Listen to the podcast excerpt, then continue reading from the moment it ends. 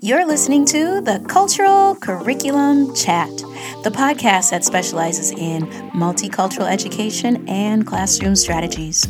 I'm your host, Jebeh Edmunds. Let's get started.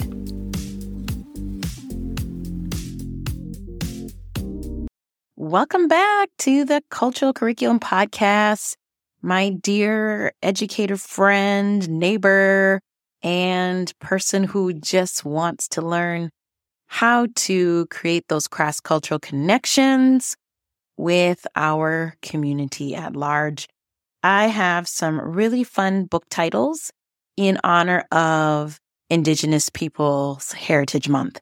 And I am so excited. One of the authors I know and is a community member in Northern Minnesota.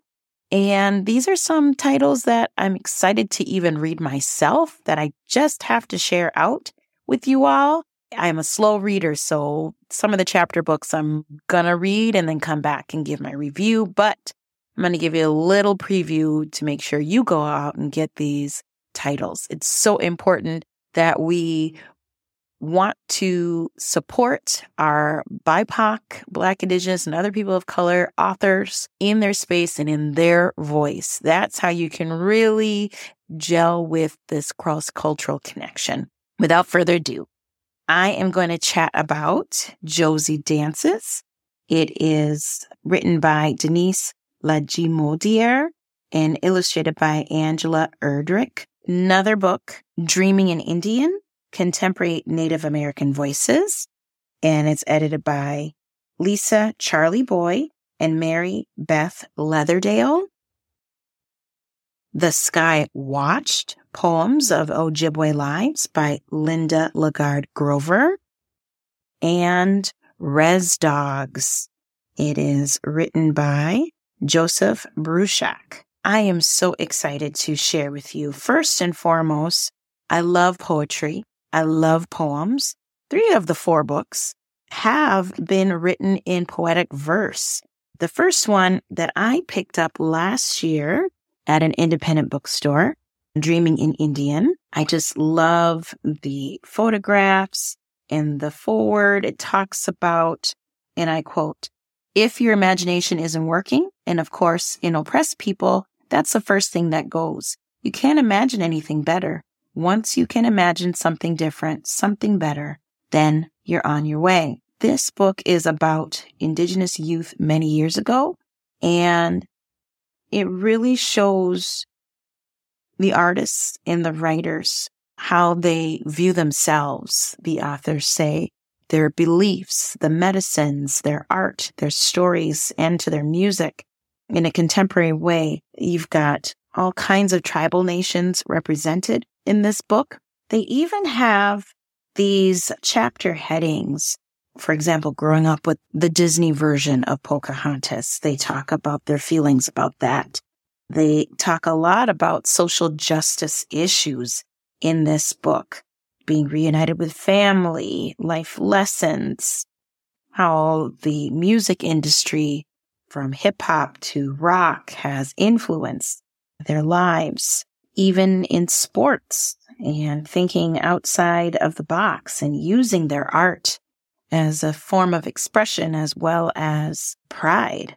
There's an artist named Louis Gong Nooksack and how he talks about growing up in uh, Ruskin, British Columbia and buying a pair of vans. So for Louis, it talks about him working at a tribal college and buying a pair of Vans shoes and painting it with traditional designs and he wore it to work that day and was soon taking orders of customization from others who wanted um, to show and bring a rareness to racial and cultural identity. Now he's a recognized leader internationally and he speaks around the world and showing his art and in order to help foster that deeper connection with others using his cultural pride. For our elementary students, Josie Dances really loved this book by Denise Lajimodiere.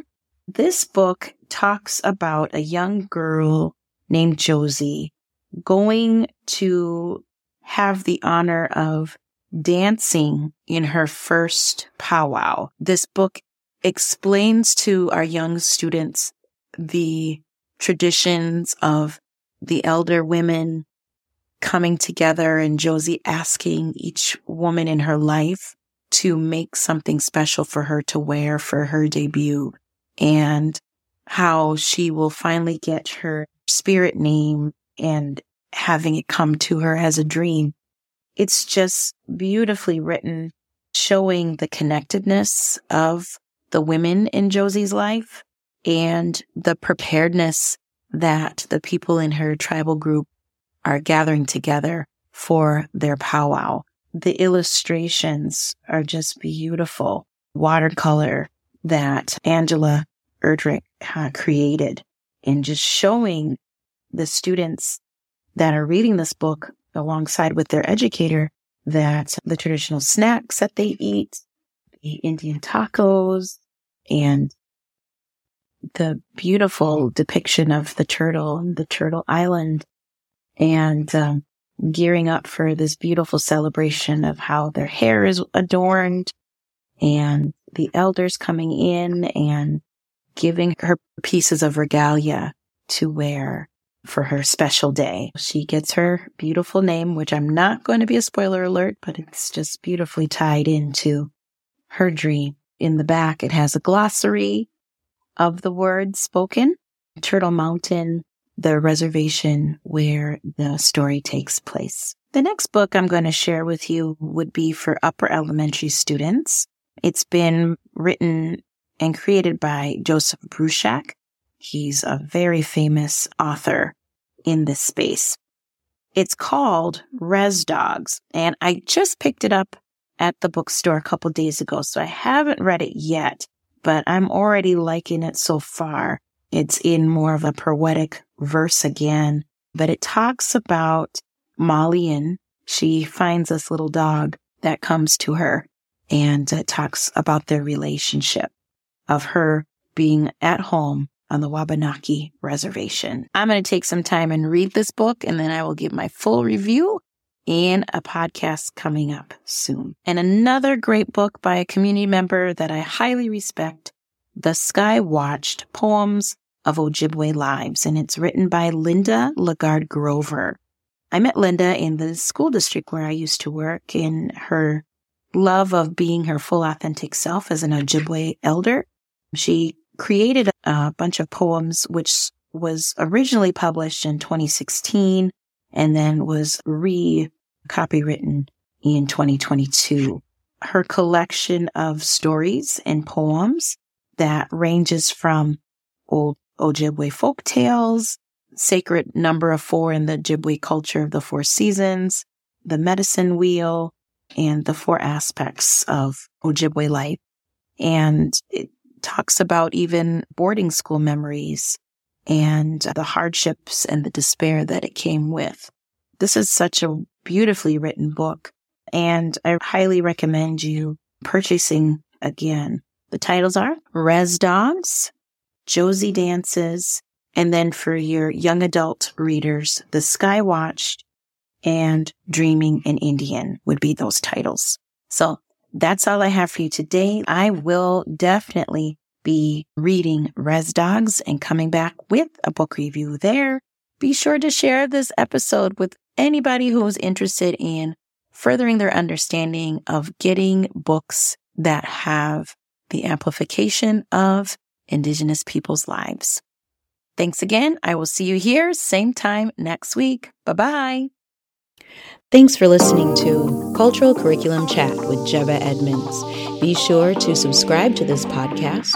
We will be here same time, same place next week. Take care. Bye bye.